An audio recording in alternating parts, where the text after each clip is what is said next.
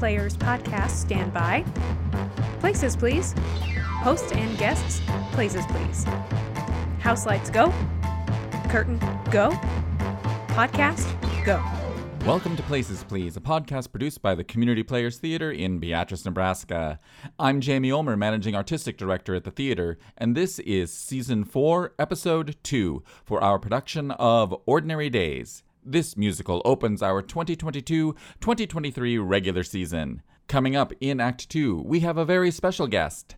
The show's composer, Adam Gwon, was gracious enough to join us for an extended conversation. We talk about everything from the show, his career, the development of new musical theater works, and uh, Audra McDonald. You are really going to enjoy listening to our conversation. But first, we have to visit Act 1.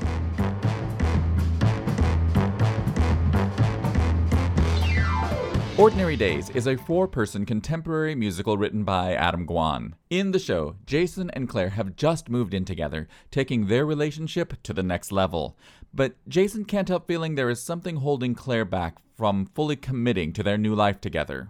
Meanwhile, Deb is a frazzled graduate student struggling to find the focus of her thesis and keep track of all of her research notes. Then there's Warren, a free spirit with big dreams of making an impact on the world, but no idea how. Over the course of several ordinary days, paths cross, and maybe, just maybe, this group of strangers will find what they are looking for. Playing Warren, who spends most of his days handing out flyers with uplifting little sayings to strangers on the street, is Connor Husa. Frantic grad student Deb is played by Elena Rini. Natalie Fromm and Brandon Clark are the apartment merging couple Claire and Jason. The show had its first production in 2007, before being produced off Broadway at the Roundabout Theater Company in 2009. Now, normally at this point in the podcast, we would talk a little bit more about the show's history or discuss our design approach to the production or some riveting thing like that. But we're going to draw the curtain on Act 1 earlier than usual because all of this and a lot more is answered in our interview with Adam Gwon in Act 2. So we'll jump to the end of the act by saying, I'm the director of the show. Jan Malone is our musical director and accompanist. The stage manager is Ashley Hothen. Our production runs approximately 85 minutes and there is no intermission. The show is rated A3 on our production rating scale. That means it is for most audiences, or the equivalent of a PG 13 movie. And that brings down the curtain for Act 1. Stand by for Act 2.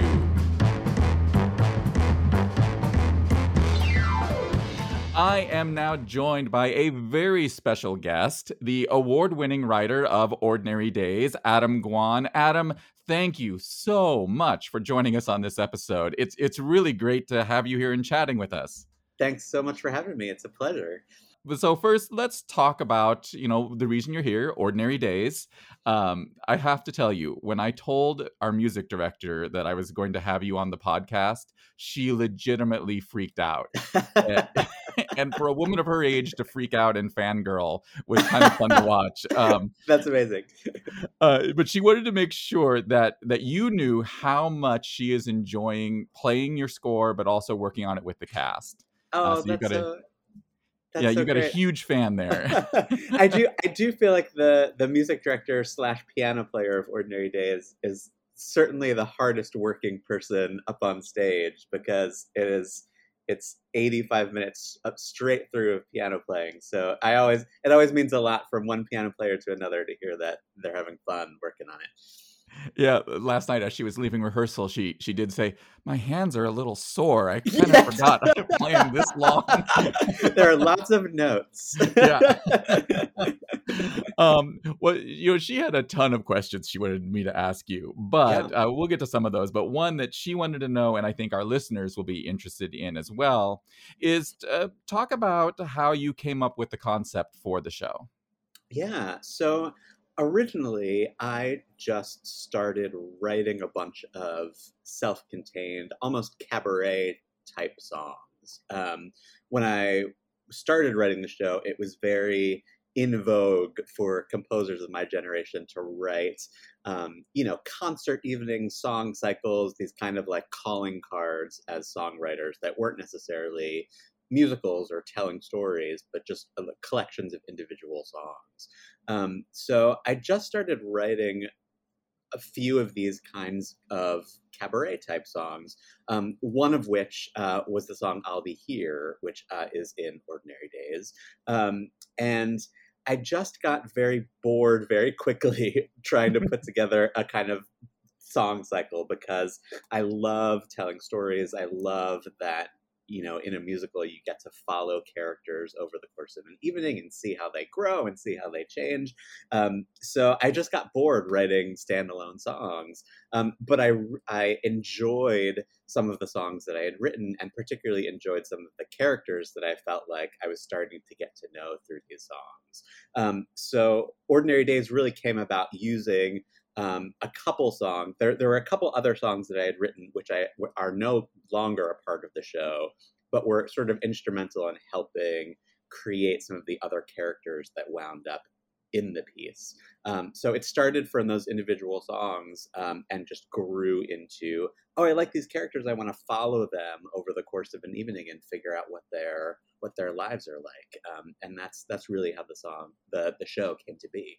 Oh, that's that's really interesting. Yeah, you you you hear that sometimes, you know, with those kind of cabaret songs that you're like, I wonder if this is part of something bigger, or it feels like Yeah. it belongs to something. Um, but yeah, that's interesting. Um, that you wrote the show as part of a fellowship with the uh, Dramatists Guild. Could you talk about what that involved?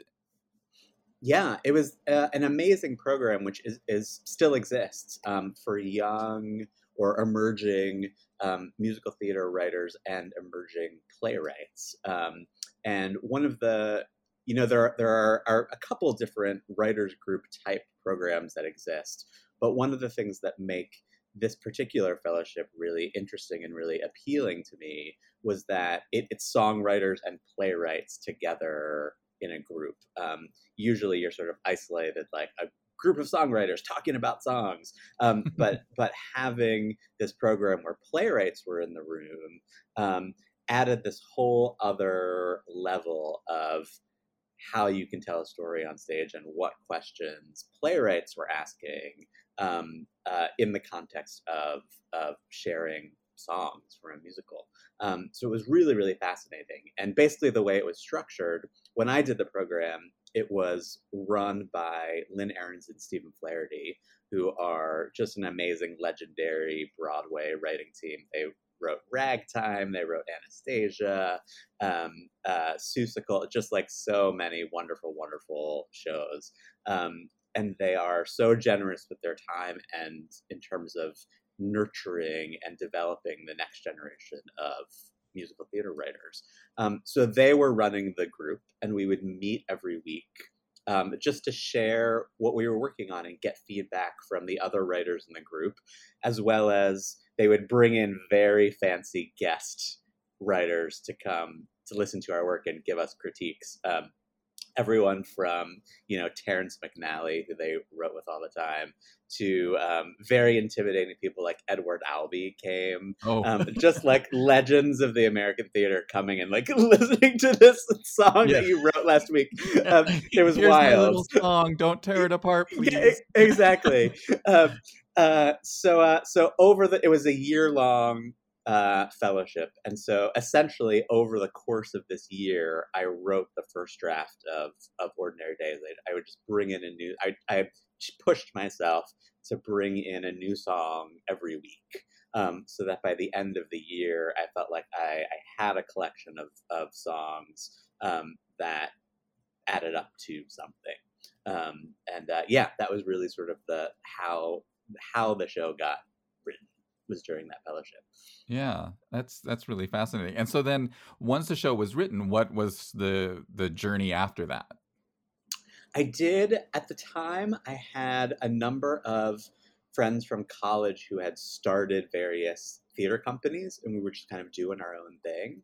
And so i initially you know just did a, a, a, first reading of the of the show with friends friends that i knew playing the parts friends that i knew in the audience just to get a sense of um, how it was all hanging together what people were, were responding to what questions people still had. Um, and it just so happened that at the time um, Penn State University was starting a program where they wanted their students to get involved in the development of new musicals. Um, and so the show was recommended to that to, to the one of the faculty members at Penn State, um, and wound up being selected as the show that the students would help develop over the course of a semester. So I had as actually one of their classes, they would kind of like oh, workshop oh, cool. this show. Um, so I had this incredible opportunity to to spend um, you know a, a, semester working with these students to further developing the show. Um, I know a couple of uh, songs like I think Hundred Story City um, was written during that semester with those students. Um, and I, one other one for sure, maybe Big Picture. Some a couple of the songs um, were I remember being written during that period, um, and uh, and from there I just went through the the at the time even more tedious than it is now process of sending the script and the demos out to any theater in the country that i thought might yeah. be interested. Um, which back then was not just you know uploading it online. It was like printing out the script and burning a cd and putting it in an envelope and bringing it to the post office. Um, so i I, I sent it to as many theaters as I could um, and got lots of rejection letters, very kind rejection letters, but rejection letters nonetheless. And then there was one theater, um, the Human Race Theater Company in Dayton, Ohio, and they sent me a note and said, "Hey, we we just read and listened to the show that you sent. Um, we really are interested in it, and we happen to be part of this organization called the National Alliance for Musical Theater, or NAMT, N-A-M-T. Um, and they have a, a big showcase every year um, where basically so many theaters from across the country and producers come to New York and see excerpts of six new musicals. Um, and a lot of shows get their start in this way. Um, and the way that you the way that you're even allowed to apply for this showcase is you have to be nominated by one of the member theaters of the organization. So this theater in Dayton said, "Would you be interested in us nominating you to to submit your musical for the showcase?" And I said, "Sure."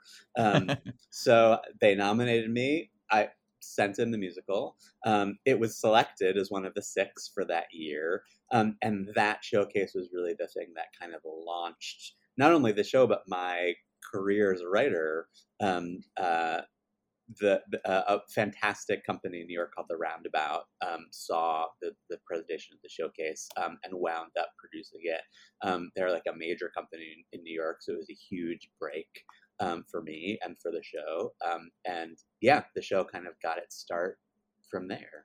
You know, I know as a writer, as myself as a director and designer, sometimes as you're creating something, you have a moment that you really feel like, oh, everything's clicking. I'm being really clever. The creative juices are just it's all there. You know um is there are there any moments in this show that really st- uh, stand out in your memory that when you did it you're like oh oh yeah i i, I know what i'm doing now. Mm, you know there's one that i remember.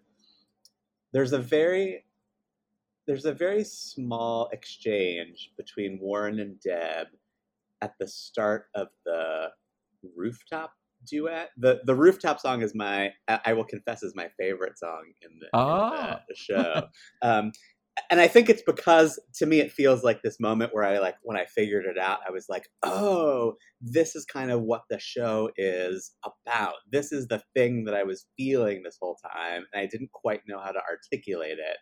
And now finally bringing these two characters together in this moment, I feel like I I can articulate this thing that I hadn't been able to before, but that but that secretly was sort of like why I felt like I was writing this show.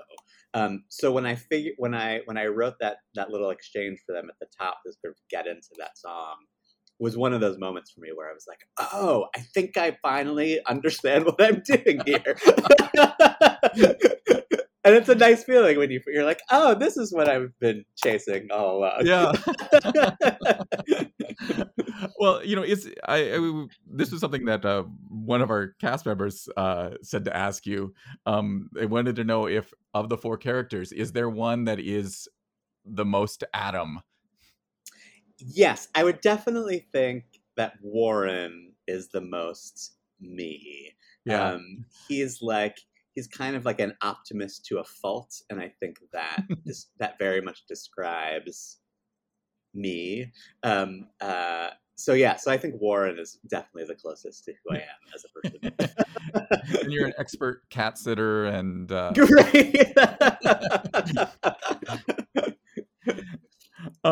um, at rehearsal last night, um, the cast we've been in. Uh, we're two weeks into rehearsal when we're recording this. Oh, um, fantastic! Uh, and uh, at rehearsal last night, we've been just doing music rehearsals, um, and uh, the cast having really kind of just been inundated with the with the music right now.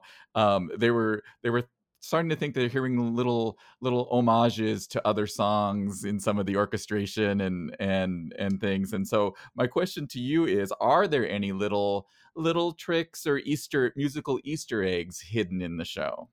Hmm that's a really good question. It's been a while since i've thought about it. Um, uh, i'm certain that there are. I mean uh, i think especially the you know the um, the the al- I would say the album that kind of made me really want to be a musical theater writer was Audra McDonald's very first album, which which ah. introduced a lot of the c- composers who at the time were very new, but who are now kind of like you know the the established guard of Broadway. People like um, J- uh, Jason Robert Brown and Michael John LaChiusa, um, and so I definitely feel like those composers and those voices were and are influences for me and, and, and little glimmers of like what they do probably found their way into the DNA of this particular piece. I'm having a hard time thinking of specifics, but yeah, uh, no, but uh, it's funny that you say that because uh, the those composers' names came up uh, as they were like, "This sure, sounds yeah. like this song from." The, he was obviously influenced by this.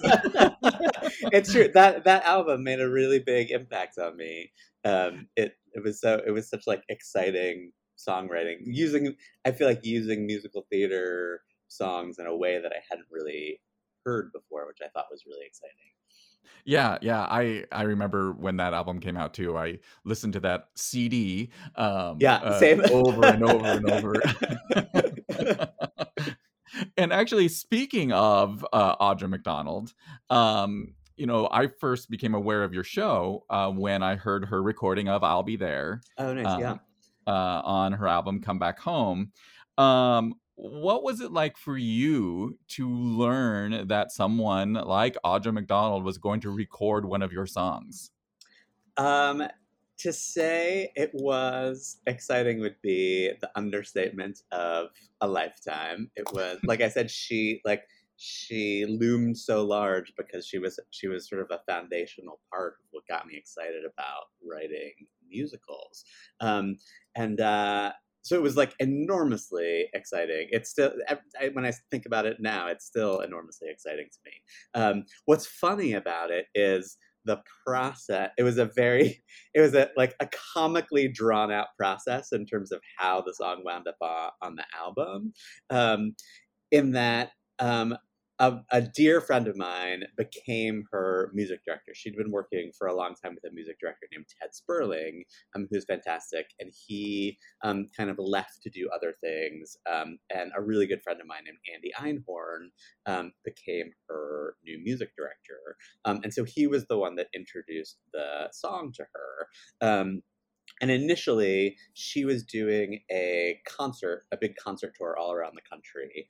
Um, and Andy called me up and said, um, Audra really loves the song. Um, she wants to test it out at a, a, a few of these stops on the concert tour just to make sure it kind of like fits into the program and suits her voice and and she she she's amazing in that you know as incredible a, a talent as she is she she always really wants to make sure that she can accomplish something. Like she's never. We all assume like, oh, Audra McDonald, she could do yeah. anything. Of course, she she, um, she walks but, into a room, she can just do whatever she wants. And... yeah, yeah, yeah. Um, but she's very, she's very. Um, uh, she she wants to make sure she she approaches material at, at, with beginner's eyes like at all the rest of us and wants to make sure that she can actually deliver on something um, so she was so my friend andy was like she's going to test out the song on four stops on the concert tour um, and I said, fantastic, just let me know where and I will come.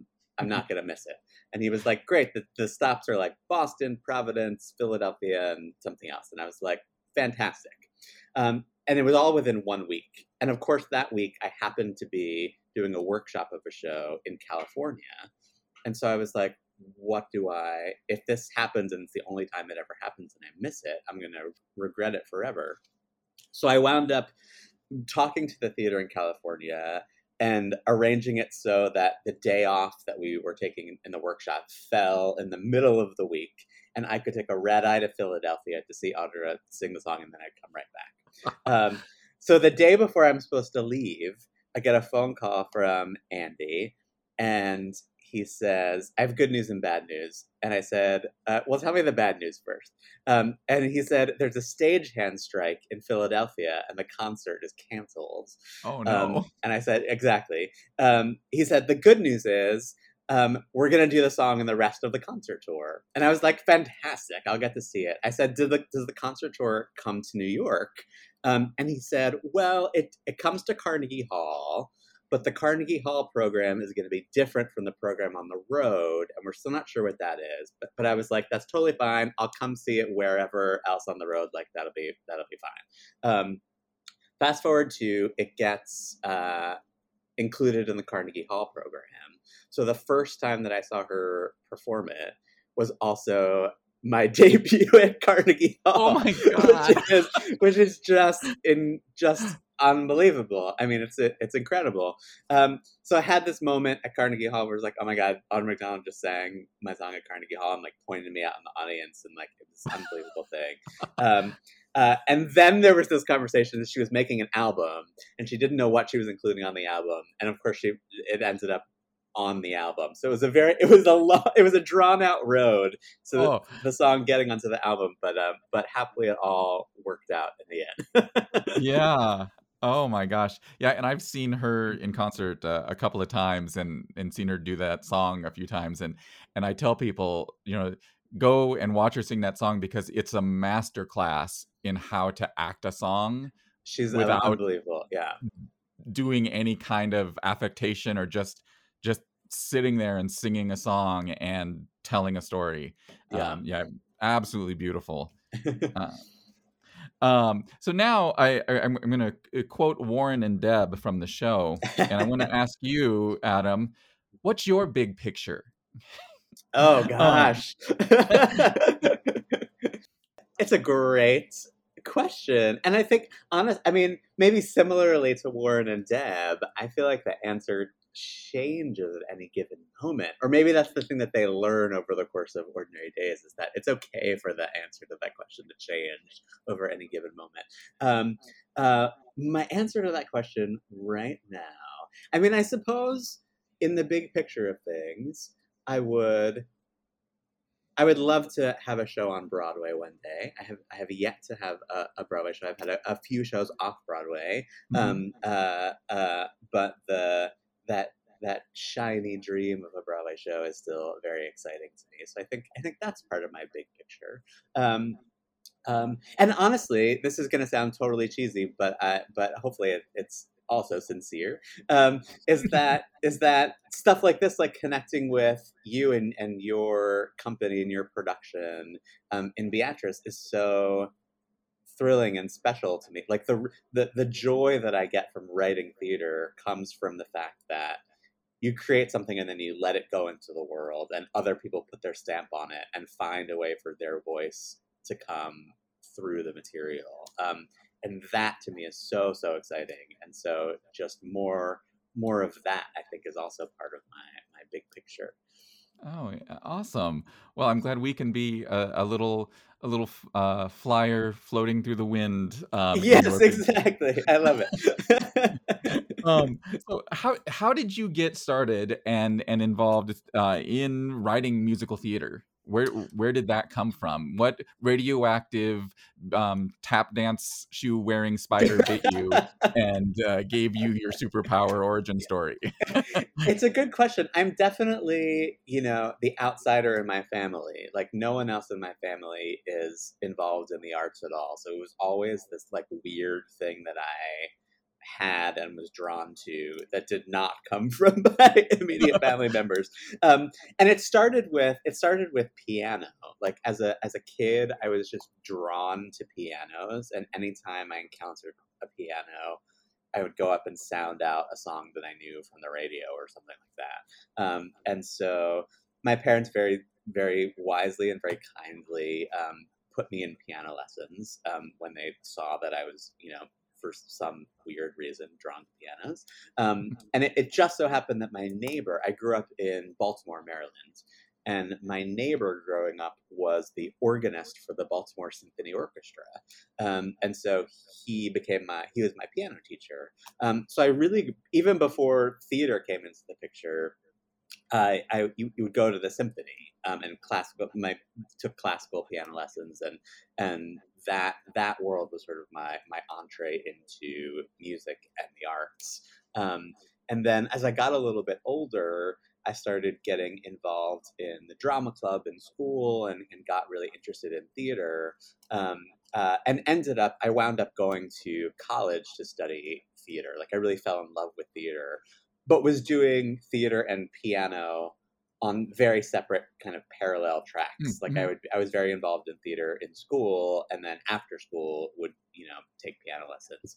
Um, so it wasn't until I got to college, um, and I had a teacher who was a composer. He wasn't. It was. It wasn't a, a composition class, but the teacher was a composer, um, and he was the the first person to say, "Hey, you should." Like he would. He heard me play the piano one day and said, "Hey, you should." you should like see what that's all about. Um, that that feels like I feel like I can hear who you are and what your voice is like through the music that you play. Um, and he very sadly uh, passed away my my freshman year of college, so I had him for like a semester and a half. Um, but he really made an impact on me, um, and especially kind of just after he had passed away, um, discovering all of his music and his work as a composer um, kind of put me on that path, um, and that's re- that that's really how I got started writing in in earnest. Hmm. Yeah. Uh, so, but what excites you about songwriting? You know, what excites me about it from the a writing perspective is that it is an incredibly rigorous, structured craft, like full of restrictions and full of, I, I won't say rules, but there are so, the way that you build a song is so technical and so architectural. And then at the same time, they're so abstract and magical and about these like emotions that you can't really capture just in words. Um, and so I love I love getting to put those two sides of my brain together, um, getting to kind of like investigate feelings and ideas and questions that I have in life that like feel very overwhelming and very amorphous and getting to put them into a very tightly structured box that helps me like figure out kind of an answer to them or a way to, to, to articulate them. I just love the way that those two sides of your brain work have to work together when you're writing a song. Yeah, that that's uh, really interesting. As you were saying that, it just made me think of it's kind of like uh, uh, being the executive director of an arts organization. Um, you have to you have to uh, have that structured um, uh, side of your brain that uh, you know follows all the rules and knows how to do grant applications and write budgets, and then you also have to have that creative side that can go into an empty space and go, oh, and this is going to have video projection that does this fabulous thing, and yeah. we're going to bring people people to tears this way and yeah so yeah it's amazing it's a, it's amazing how those two those two parts of your brain can work together because they seem so opposed but when you can figure out how to like get them to collaborate you can do you can do amazing things. You can have projections that make people cry. That's right. Well you know we talked about this uh kind of uh, passed over it just uh, briefly uh, earlier, but uh, one of the questions that uh, our cast wanted to know was uh, what composers have inspired you? Oh yeah, well I would definitely, I definitely think all the composers on that that first Audra McDonald album um, were hugely eye opening to me, just in terms of what musical theater could do and be, and the kinds of characters that you could have in a musical, and like the way, the different ways you could use music to capture um, the emotional lives of these characters. Um, so like the the Adam Guettel, Jason Robert Brown, Michael John LaChiusa, like that kind of generation. Um, it's interesting because I think I think I'm probably part of the first generation of musical theater writers where Stephen Sondheim was kind of like part of the establishment. like mm, like yeah, so many yeah. people think he's like the vanguard for so many people. But by the time I was doing theater, he was like part of the canon. Like, and I love, loved, right. and love his work, and it, it's amazing. But it wasn't. It wasn't. It didn't feel groundbreaking to my generation because it was the thing that existed. It, he was the genius. Like yeah, that was already established. Yeah, it, it, had always um, been there. Yeah, yeah. yeah. Um, and so this newer crop of composers, I think, probably felt to me the way Sondheim felt to the generation before, which was like, oh my gosh, this is like new and inspiring, and I can't wait to see what these people are going to do next. Um, uh, so I loved them. Um, I also grew up loving Tori Amos. Um, who is also from Baltimore, and we studied at the same music school in Baltimore. Um, and she was a, obviously an amazing piano player, and kind of made piano playing like cool in in in, in pop music. Um, uh, so Tori Amos was another big um, sort of outside of the theater, obviously, but but she was a big influence uh, growing up and and and still. Yeah. Um, so, uh, you know, a, a creative mind is always working, uh, and you're you're always thinking. What are you working on right now? Um, right now, I'm in the middle of uh, a number of new projects, which is exciting. Um, one of the, one of the things that the, the pandemic and the shutdown did um, was I think I was very lucky in that a, a, lot of writing opportunities came my way, even though productions weren't happening. Um, but it also put a lot of most of the projects that I'm working on now are at the very beginning stages, whereas before, kind of naturally, just through the development of, of various projects, um, I have, you know, a piece at the very beginning, a piece toward the end, a piece in right. the middle, um, which felt a little more manageable than, than staring at a blank page for like four different brand new brand new projects. Um, but um, but I'm uh, I'm starting a bunch of new projects, a couple of which are um, original stories like Ordinary Days, a couple of which are um, adaptations of one's an adaptation of uh, a film.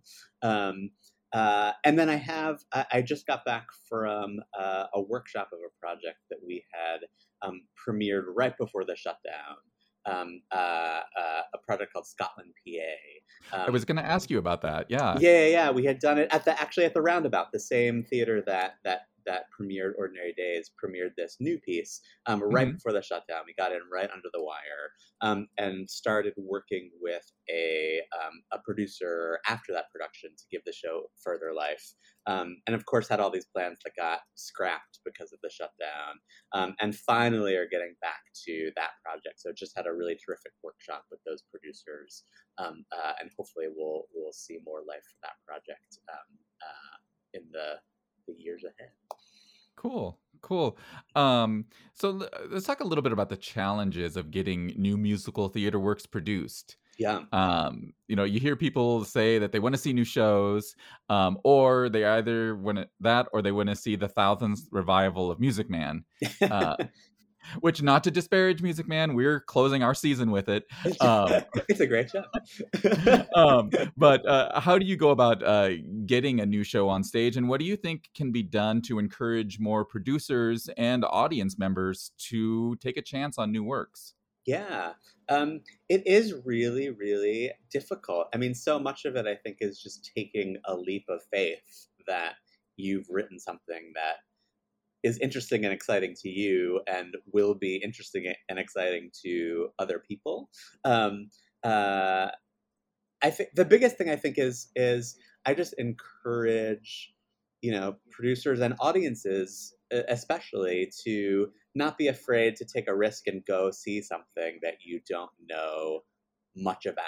Um, and the risk, of course, is that you won't enjoy it and it won't speak to you, um, which is okay, I think. Um, uh, but I think that kind of curiosity, especially especially among theater people, like the the the thing that always always gets me is that is people who sort of like have branded themselves as like theater super theater super fans but still only go see like the safe bets it's like i actually i don't think you can be a theater super fan if you're not going to take a risk and go see something that you might not like but that is something new and something different and something that you've never heard about before um, so yeah i just i just i just encourage people to, to take a leap on something that you haven't heard of and, and you might discover your new favorite thing awesome uh, do you have any uh, advice for aspiring songwriters?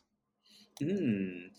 I think it's that I think it's that leap of faith thing that I was just talking about. That that trusting that if something is interesting enough to you to write about, that it will find an audience who is also interested in it. Because I think that can be a really daunting thing that stops a lot of people from writing, feeling like something that they are interested in and excited about is just not going to appeal to a big enough audience for the show to have a life. Um, um, when actually, I think part of part of writing a show is almost an act of convincing that audience that this is exciting. Like you're so excited about it that you're pouring this excitement and pouring this passion into a show that's going to get other people excited about it. Um, so I think I think that piece of advice, which was given to me, um, that just trusting that that what you want to say will find its way to people who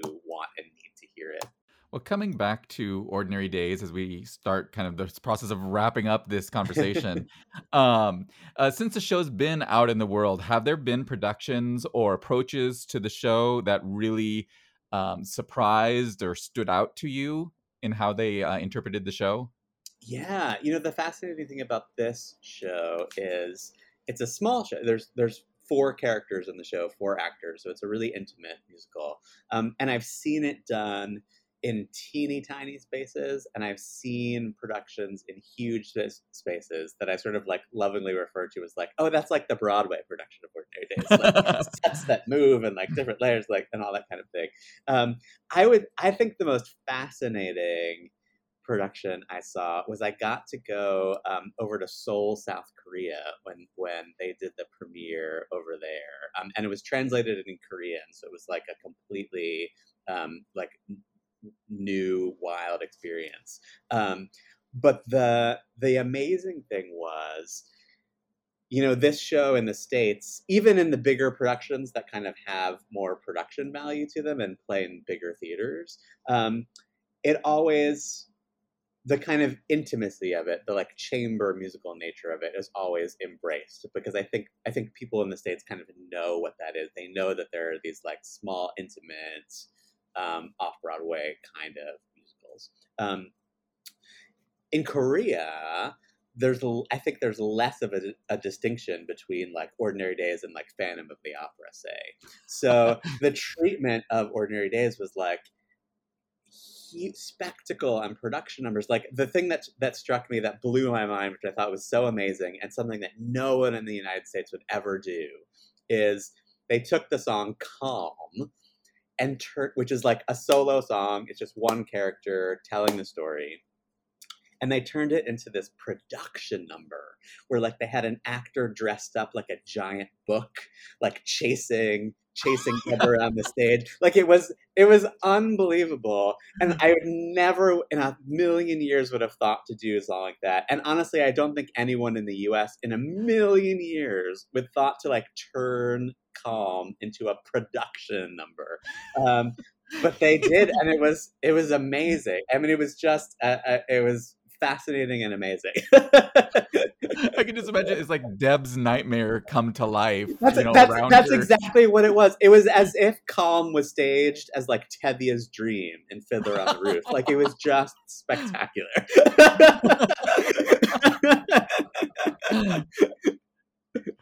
um oh that's that's great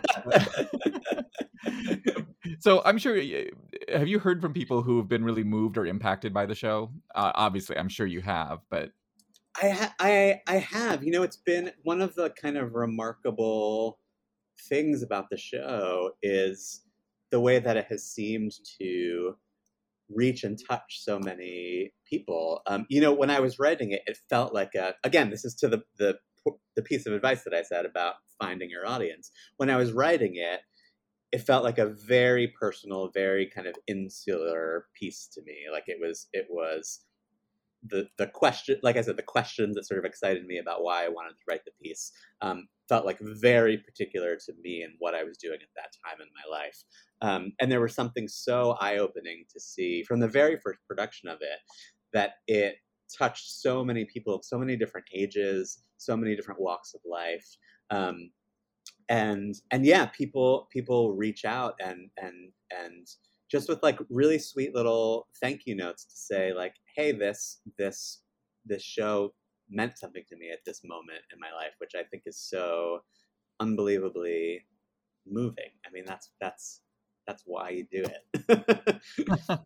Well and that uh, you know actually that transitions right into my next question for you is you know uh, what do you hope people take away from from your music?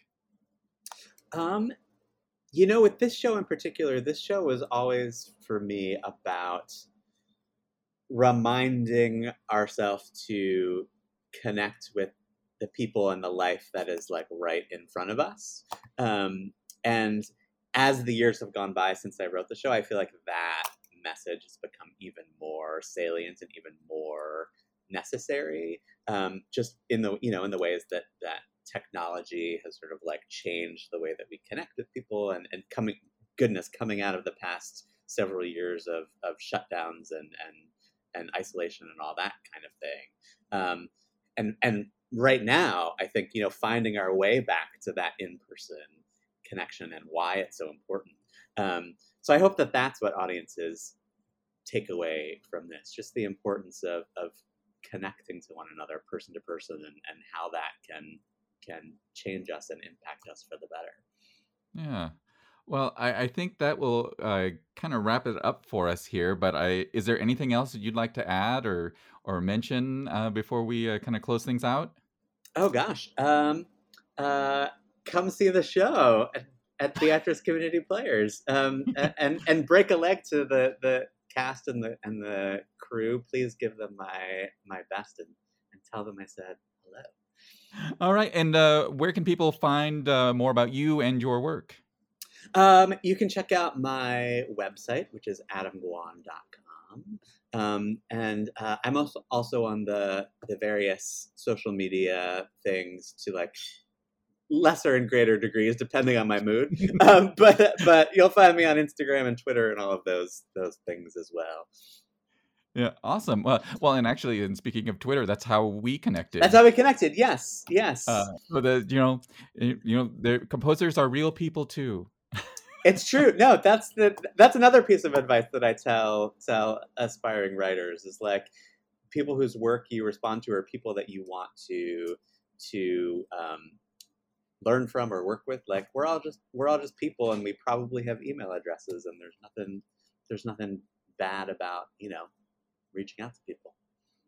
All right, and now that you will be thoroughly spammed by all the the, uh, the twenty old ladies who listen to our podcast, uh, um, Uh, Adam, I really cannot thank you enough for joining us and taking time to talk with us today. I, I really, really appreciate it. My pleasure. Thanks again for having me. It's time for the curtain call. This podcast is a production of Community Players Theater in downtown Beatrice, Nebraska. Our production of Ordinary Days runs two weekends, September 9th through the 11th and the 16th through the 18th. Tickets are available by calling the box office or visiting our website. Opening night of the show features a special pre show reception and post show meet and greet with the cast for our first nighter patrons. Not a first nighter or a season ticket holder yet? There's still time. Season tickets are available through the end of this show's run. Next up on the CP stage in October is the comedy Four Old Broads. I'm Jamie Ulmer. This has been Places Please, and we'll see you at the theater. Curtain in, house lights up. Thank you, podcast. Make sure to reset your props and hang up your costumes.